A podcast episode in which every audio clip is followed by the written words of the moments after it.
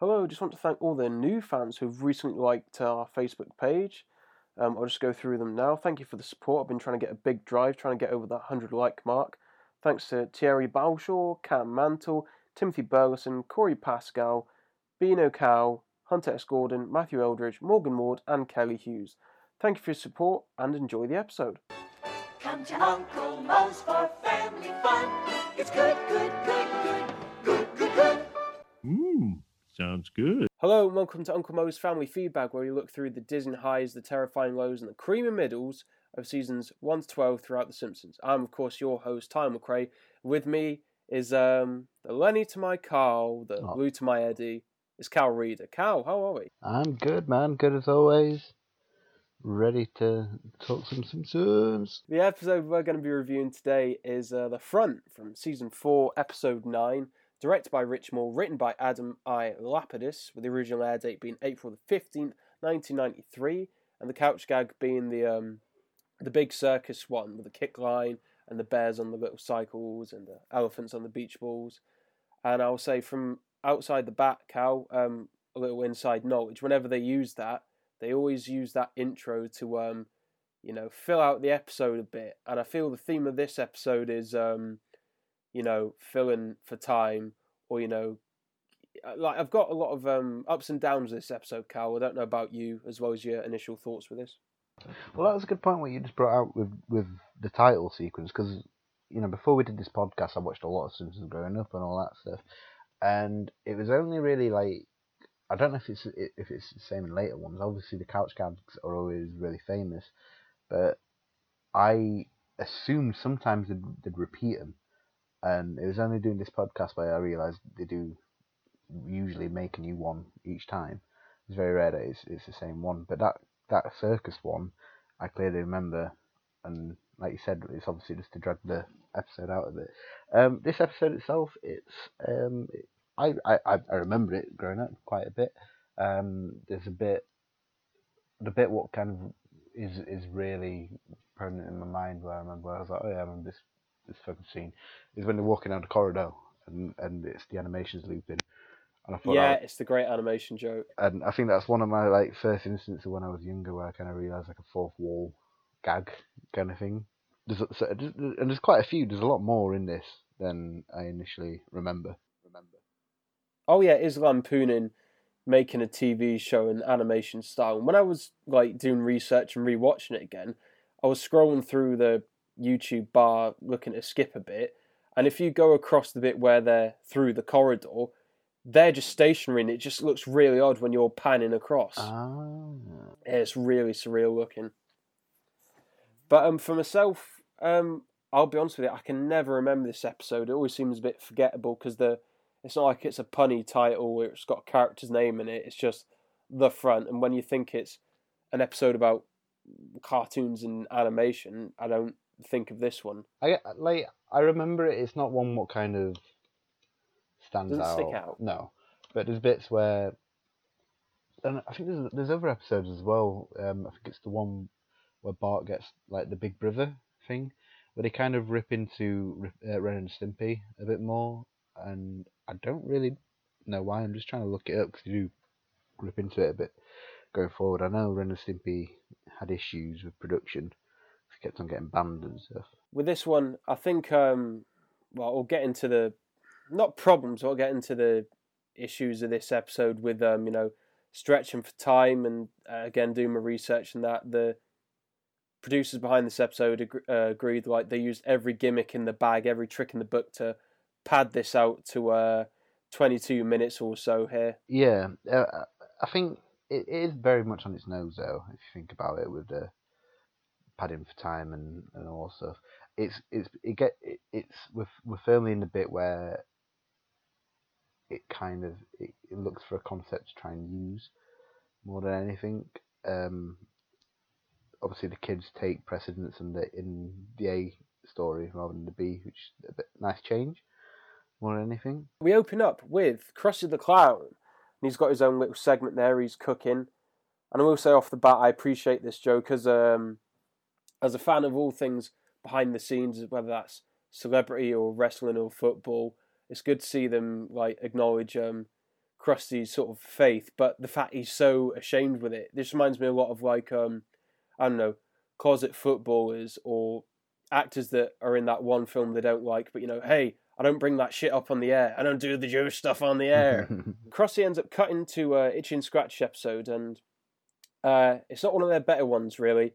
They're just hitting each other with mallets and laughing, but Bart's remaining faithful. Lisa isn't so much, you know. It's building to something, but then just ends with them saying, no, kids say no to drugs in a very sort of 80s uh, Grange Hill kind of way. But um, yeah, the kids aren't too happy with this, so they get influenced to try and create their own cartoons. Like they're not even sure that cartoons have writers. I do like that sort of subtle gag there. But yeah, um, they're then spurned to create their own um, to recreate own, to create their own scripts. What do you think of this opening then, Cal? Uh, it's it, it's interesting because they have obviously they have the joke of like cartoon writers, uh, cartoons have writers, and it's like yeah, uh, uh, and a right. I think it is a writer what comes up on in the credits during that time, which is very on the nose with with the Simpsons, and there's obviously a joke in uh, in Futurama, I think I believe, uh, where they go, oh, executive producer, what do they do? They don't really do anything, and it comes up executive producer Matt Groening. Um, it, it's kind of like everyone. Obviously, we come from kind of like a writing background as well. Like, what what kind of wanted you to get into writing? I I was and still am a massive fan of sitcoms and um, generally just writing stuff for half hour TV. So I was always spurned on by that. Um, so oh God, you name it, Phoenix Nights, Peep Show, Father Ted. I always wanted to do that, and I always wanted to make something funny and something that can be revered. And uh, yeah, I'm still hoping to do that, folks. I've had tiny crumbs of work for theatre and a bit of TV, but I'm hoping to push on with that. What about yourself? Um, with, myself, I've always kind of wanted to go a bit into like animation myself. So just, um, making things more kind of like like Courage the Cowardly Dog kind of things, stuff what are kind of creepy and but horrific, hor- like co- comedy horror kind of for kids kind of thing. Because I don't, I think there's kind of like a sass of of these things in in especially for kids. I- Also, I don't really watch kids TV anymore. Um, but that's what it is, and it's it's kind of you know when I was younger, I used to write sketches. I used to have like a YouTube channel, which please don't try and find. Um, it's still very alive, but I'm not telling you the the name because it's very it's pre it's pre and during puberty Cal. So you may hear Yeah. so my voice is terrible, and you can hear more of my lisp. Um, but I think we've all had that stage where we're just like that's terrible. I could like I could fucking write a better thing than that. Meanwhile, um, when the B plot starts, it's uh, Marge getting all the letters together, and she notices a high school reunion for class of '74, but Homer didn't get one, so it's time for Homer to confess his uh, his deep dark secret. You know, he was the one eating those uh, little soaps, and this has got to be one of the best jokes in the whole episode, and it's right off the bat. And Marge's big reaction: "Oh my god!" No, the other thing, you know, um, I never, I never graduated high school. That doesn't explain why you ate all those bath soaps. Oh no, wait, maybe it did. yeah, it is a classic joke. I remember. I, I think it did stupidly take me a couple of years to realise that I did. Pa- I did succeed in school. Just say, but um, no, it's it's the little little bits like this, little digs at Homer, which kind of bring a mediocre episode up in my eyes. An invitation to our high school reunion. Gee, that's odd. They didn't send one to you. This is it, Homer. It's time to tell her the terrible secret from your past. Marge, I ate those fancy soaps you bought for the bathroom. Oh my god. No, the other secret. Marge, I never graduated from high school. Well, that still doesn't explain why you ate my soap. Wait, maybe it does. the kids are busy brainstorming. They're writing on the typewriter there, and they're just um, they're trying to punch up. They're trying to get the most out of their little script here. And Lisa uh, goes with a sort of barbershop setting after they see uh, Homer cut off Marge's hair. So they think, um, oh, we'll cut his head off, and then we'll have him dance the cucaracha around his um, spine. But but you know that's too predictable. That's too uh, it's too cookie cutter. I will say um, I do see maybe not animation flourishes, but I really enjoy the design on. Um, we'll get to it later when Homer's trying to pass high school again, but you know the detail on the Bunsen burner and the flame. I really enjoy um, Bart's little twiddling of the rubber band showing like, oh, trying to get his creative juices flowing. You know, it's too predictable. What can we do here? I really enjoyed this. Yeah, I agree. I think it's Very real. it is, yeah, and it, it kind of it's more when the Simpsons kind of cared about the animation. It's a lot, you know, it's a lot more fluid. It's not to the point where it's all computerized and you know you can see the emotion on on on faces. You can see every individual ant and So Bart ends up uh, punching up the script by having it um, whacking barbecue sauce on Scratchy's head, and then having live ants eat it, and then kicking him up to heaven where Elvis, of all people, ends up shooting him through the TV, thinking it's a TV show, and killing Scratchy. The kids are trying to decide whose name to put on through rock paper scissors. Ends up being uh, Lisa's name first, and so they end up sending it off to Roger Meyer Senior. Now this is the first main issue where this starts to go where it goes down in my estimations, Cal, because they don't get Alex Rocco to do Roger Meyers. Alex Rocco's a, in fact, when we reviewed Itchy and Scratchy in March, um, they managed to get him in. He's a Godfather actor, a typecast actor, and it's a shame they just couldn't get him for this. They have um, Hank do just sort of a general big body voice, but it's just not the same. And he has so many lines you'd think they'd uh, bring him back. yeah, it is it is a bit. I think it's quite a good impression though. To be fair, it's it, it, you know there's there's other there's other um, returning cast members that I don't think Artie Ziff is played by.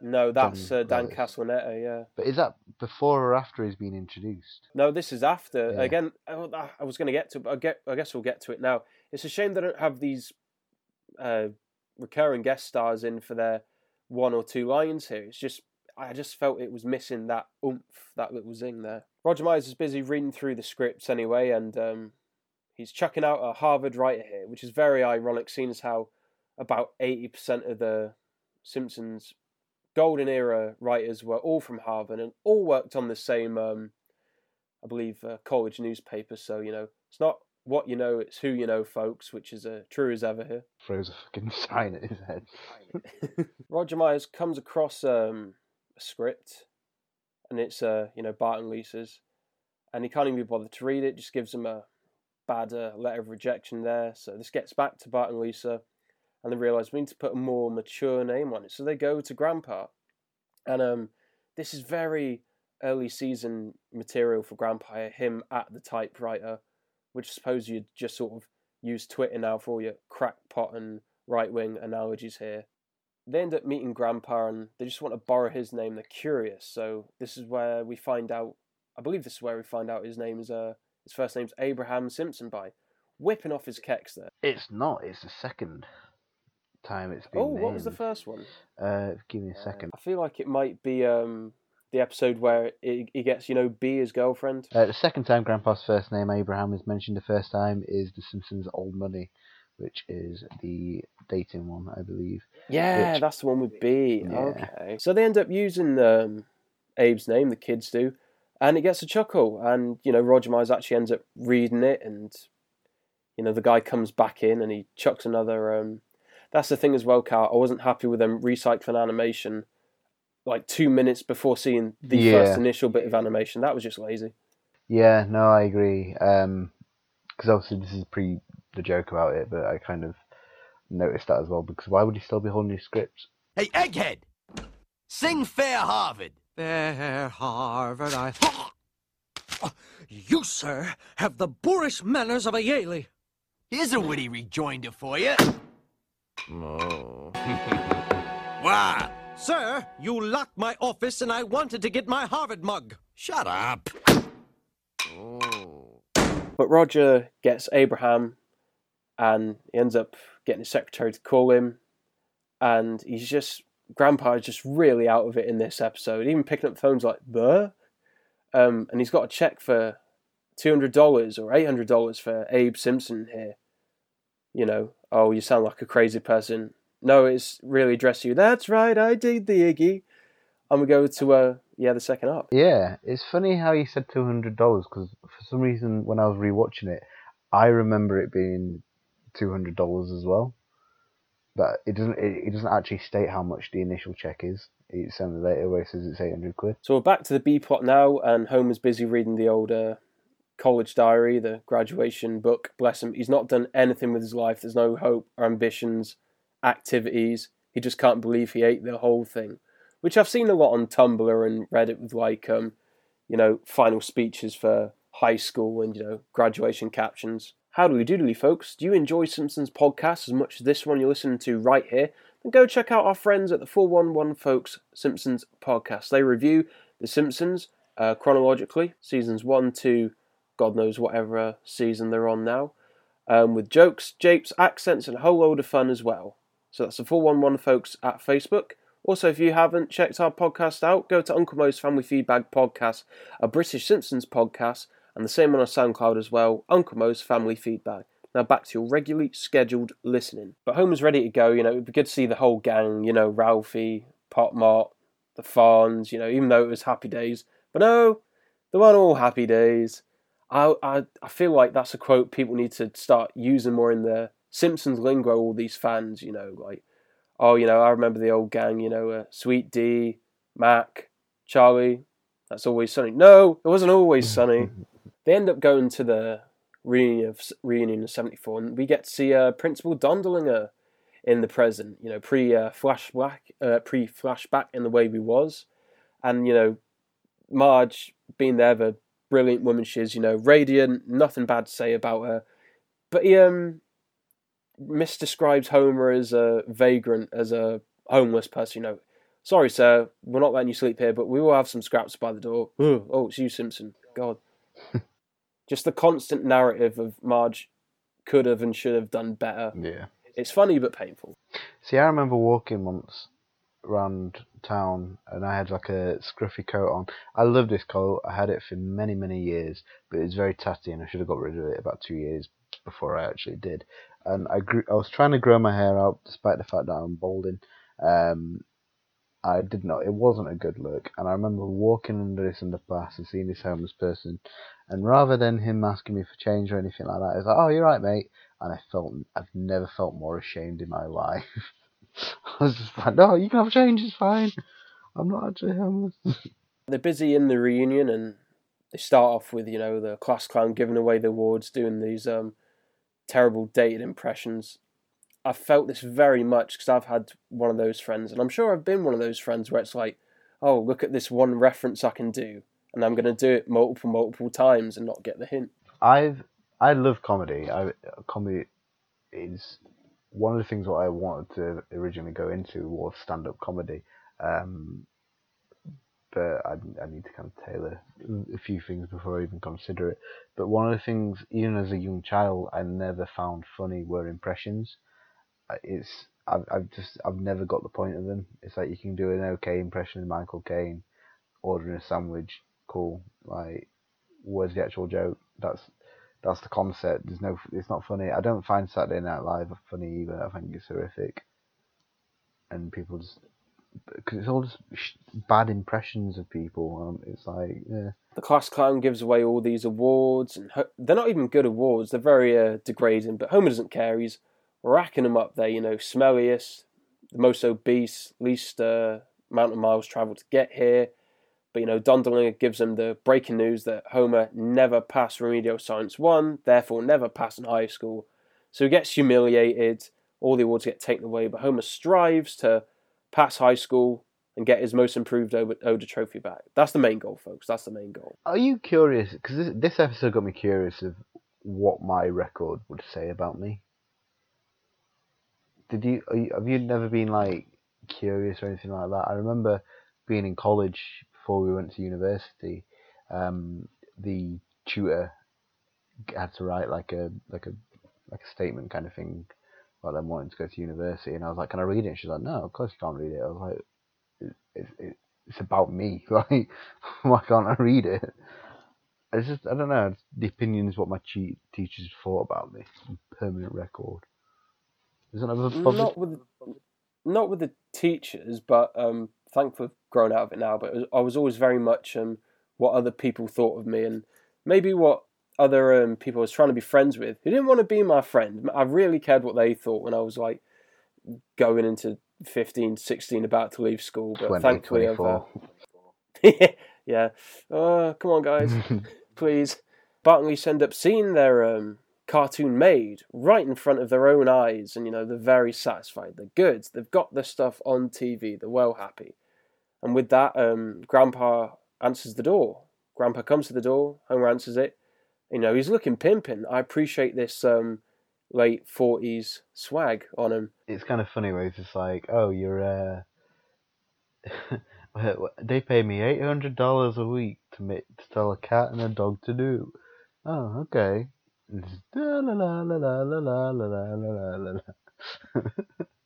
it's not. It's not even the most flattering um, depiction of it. It's just like nut house and a Yeah. massive warehouse.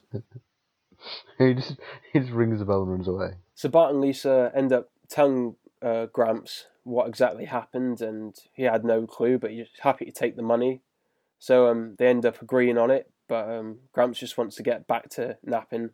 Now, as sort of cut away in as Family Guy as this joke is, I do like a mad grandpa joke, you know, and furthermore pushing the fact that, you know, he's into his uh, cross dressing and he's into his um, drag racing. I, I appreciate that, Gramps. Boys, stop, you can both marry me. He's looking very demure. Yeah, I remember this bit as well. Grandpa's a very underused character, and when he's wrote well, he's probably one of the like runaway characters in the actual episode. But a lot of the time they kind of just use him as just being a senile, crazy old man. But like they write him well in this episode. Oh, why didn't you wake me? I was having the nicest dream. I dreamt I was the queen of the Old West. I kept a six shooter in my Carter, I did. Do we have a deal? Sure, sure. Boy, stop! You can both marry me. Abe ends up meeting Roger Meyers and he brings him into the writer's office, which I'm very positive I can recognise a few of them.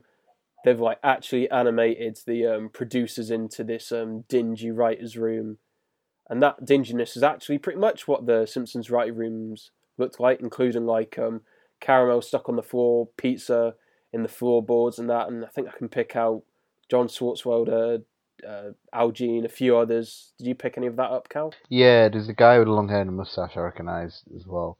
Um, also, the guy I've just been reading uh, the trivia. Uh, the guy Roger Meyer fires a Harvard alumnus who resembles series writer Jon Vitti. Ah, yeah, who would go on to um, work on King of the Hill. Uh, he's had bits in Rick and Morty, and he's also done the Angry Birds movie as well. Roger Meyers sort of scolds the writers in front of Abe. You know, he's got what all of you guys couldn't get. You know, life experience. Tell him something good, Abe. Oh, I worked forty years as a night watchman at a cranberry silo. Wow. just poor grand, poor granddad. Just you know, nothing's ever worked for him. He's just had this pointless, boring life, but you know, it's so fascinating for the generation after him. Yeah, agreed. I think it, it kind of lead, leads on the fact of like Grandpa just doing bullshit jobs and just bullshitting all the time about everything what he's done. And it's just like, well, did he actually work 40 years in a, in a cranberry farm? In the meantime, Homer's trying to pass um, high school again, so Don Dunley is teaching uh, Science Remedial 101. You know, uh, doing this would help him get over the sad passing of his wife. Welcome to Remedial Science 1A. My uh, wife recently passed away. I thought teaching might ease my loneliness. Will this be on the test? No! Oh. Now, this was, I feel like it might be yours as well. This was my absolute line of the show, Cal. Yeah, um, no, I'm going to keep my my line of the episode. Oh, okay, okay.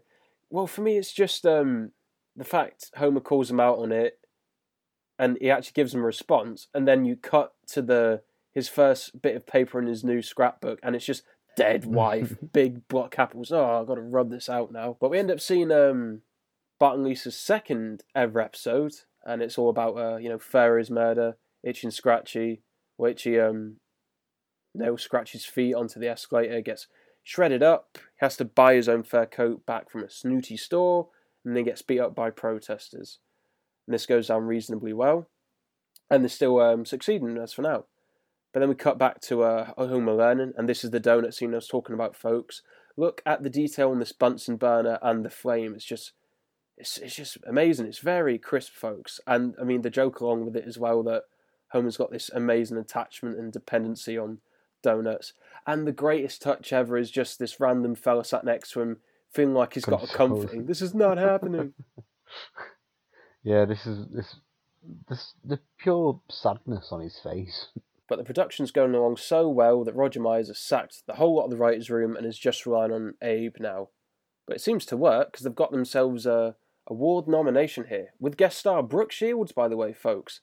Um, not the most notable guest star, but she does what she got told to do, I guess. Yeah, I think it's just because she was she was a lot bigger in the nineties than she is now. Like she's not really big. I think she's in like one or two series.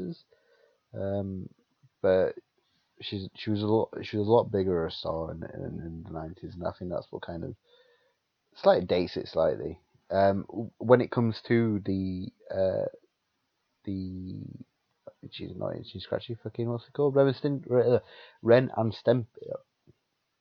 When it comes to the Ren and Stimpy uh issue, I've found out the reason why is because at the annual uh, Cartoon Awards, the clip uh, for the nominated Ren and Stimpy show is merely a black screen with a text saying "clip not done yet." This is a counterattack against John Kricfalusi, uh, who had attacked the Simpsons staff by saying that the show succeeded despite the writing and similarly, uh, similarly derogative comments. well, the joke's on John K now because he's now a convicted paedophile. Is he? Yep, seriously, have a look at John K um, allegations. Um, I won't say any more, folks, but um, yeah, the Me Too got him, the cancer culture got him in the best uh, way possible. I will say, I like this, um, not even back and forth, but just Krusty giving out at the poor. Again, this um, it's a this is an episode about writing and animation, and Krusty gives out about the writing that's been given to him. Oh, it's terrible. I got nothing to work with, and then he just storms off. I love celebrity freakouts and storm outs, Cal. I don't know about you. I love watching compilations in my downtime. Oh yeah, it's, there's nothing better. I think it's the best. The best thing about Krusty is he's been famous for Christ knows how long, um, and it he's like the fact that he thinks he's a lot more famous than he actually is. It's this is hilarious. They end up showing a few cartoons here, and then they show um, Grandpa's um, well, what he thinks is a his cartoon, but then when he sees it, he's horrified, and you get this nice little blur out, and then it zooms in on his face, very expressive face. Now, if this isn't a specific reference, Cal, I feel like this is a very sort of thriller trope in a movie. Like you see the someone who's responsible for their actions finally, or see the wrongs of what they've been doing. I really enjoyed that. Yeah, definitely. Um, I, it, I think it's just funny that he, he kind of finally realizes and the shock on his face. And it's a sobering moment where it's just like, uh, "You guys, you guys are fucked, man." Like, Grandpa ends up winning the award, but he denounces it, saying it's filth and you know it's I'm ashamed of this, and you should all be too. And everyone sort of riots and that, and the writers themselves um, on each scratch say they've been wasting their lives. And one writer's saying, you know, I'm going to do what I always wanted. I'm going to write the sitcom about the sassy robot, which precursors Futurama. It has to, surely. I saw something about this. It's a cartoon writer for the Itchy and Scratchy show expresses frustration. The show says he wants to start a sitcom about a sassy robot. Six years later, Matt Groening and co made Futurama main character, which being Bendy, uh, Bendy, Bender, a sassy robot. There we go, boom, knew it. But there's all those little um, references and prerequisites and prelims to greater episodes, like again with the brief interaction of Artie Ziff at the high school reunion, folks. Him saying, you know, oh, I trade everything for a night with your wife. That ended up being a season 13 episode. And they had these little nuggets come out in this one episode, Cal. So, as much as I think it's, I'll say what I will at the end, as much as I think it's a sort of a meandering episode, it birthed so many greater episodes. So I appreciate it for that. Yeah, that's also um, it's a film, isn't it? Uh, Killer Instinct or something like that. Basic Instinct. Basic. yeah. is, That's is it Basic Instinct? Oh, indecent, Proto- indecent proposal. Sorry, that's the one. It, it, it's a good example of an episode where concepts of it were used in later episodes, and I think that's what really the only memorable thing about it. And now, um, because the show's starting to, I tell you what, Cal, it's really sped through this episode. I feel the first act was like five minutes, the second act was seven, then the other was five. So when you see Homer come through and just say, "Oh, look, Marge, I've passed," like I thought, "Oh, is there not a?" I thought there'd be a joke into how we got it, but then we just seem to get the what we think is the ending, folks, with them having like a 50 year anniversary and Homer seeing Dondelinger in his 70s with a plunger on his head. But oh no, folks, we've um we've got a fake out. We have to fill in the 30 seconds a minute left. So um we've got The Adventures of Ned Flanders. Hens love roosters, geese love ganders. Everyone else loves Ned Flanders. Not me. Everyone who counts loves Ned Flanders. Knock that off, you two. It's time for church. We're not going to church today. what? You give me one good reason. It's Saturday. Oh, dokley do. Hens love roosters, geese love ganders. Everyone else loves Ned Flanders. That's it, folks. Pretty much. I do. I will say I like it ended on that, but I don't know. It's just the fact that they ran out of time and they didn't give us a proper ending. And that I don't know how I feel about the ending, Cal. Yeah, it's very forced in it. Um, obviously, it's as as you posted on the Facebook. Give us a follow. Um, it inspired the Pulp Fiction-y one.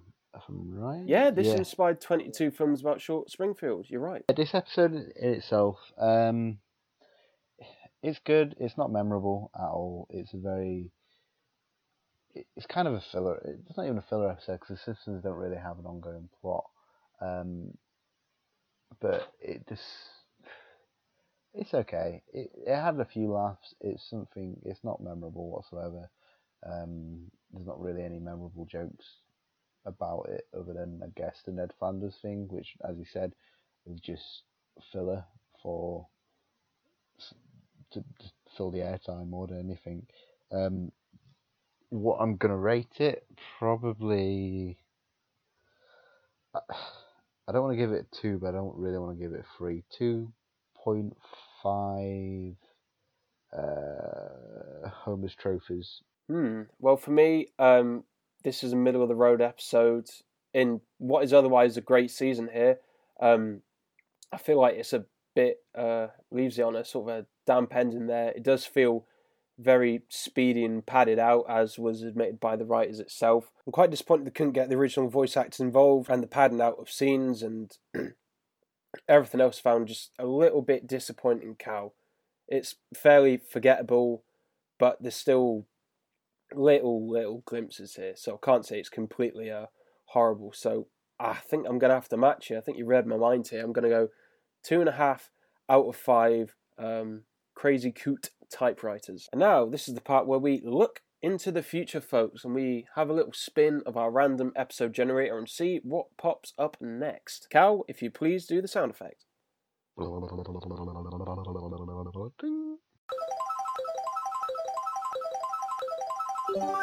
Time to take the spruce moose and go all in and try to cash out at Mr. Burns' casino as we go to season 5's Springfield or How I Learned to Stop Worrying and Love Gambling. Check out our Facebook page, that's Uncle Moe's Family Feedback Podcast, a Simpsons podcast. Also, the same as our SoundCloud, uh, check out Uncle Moe's Family Feedback again.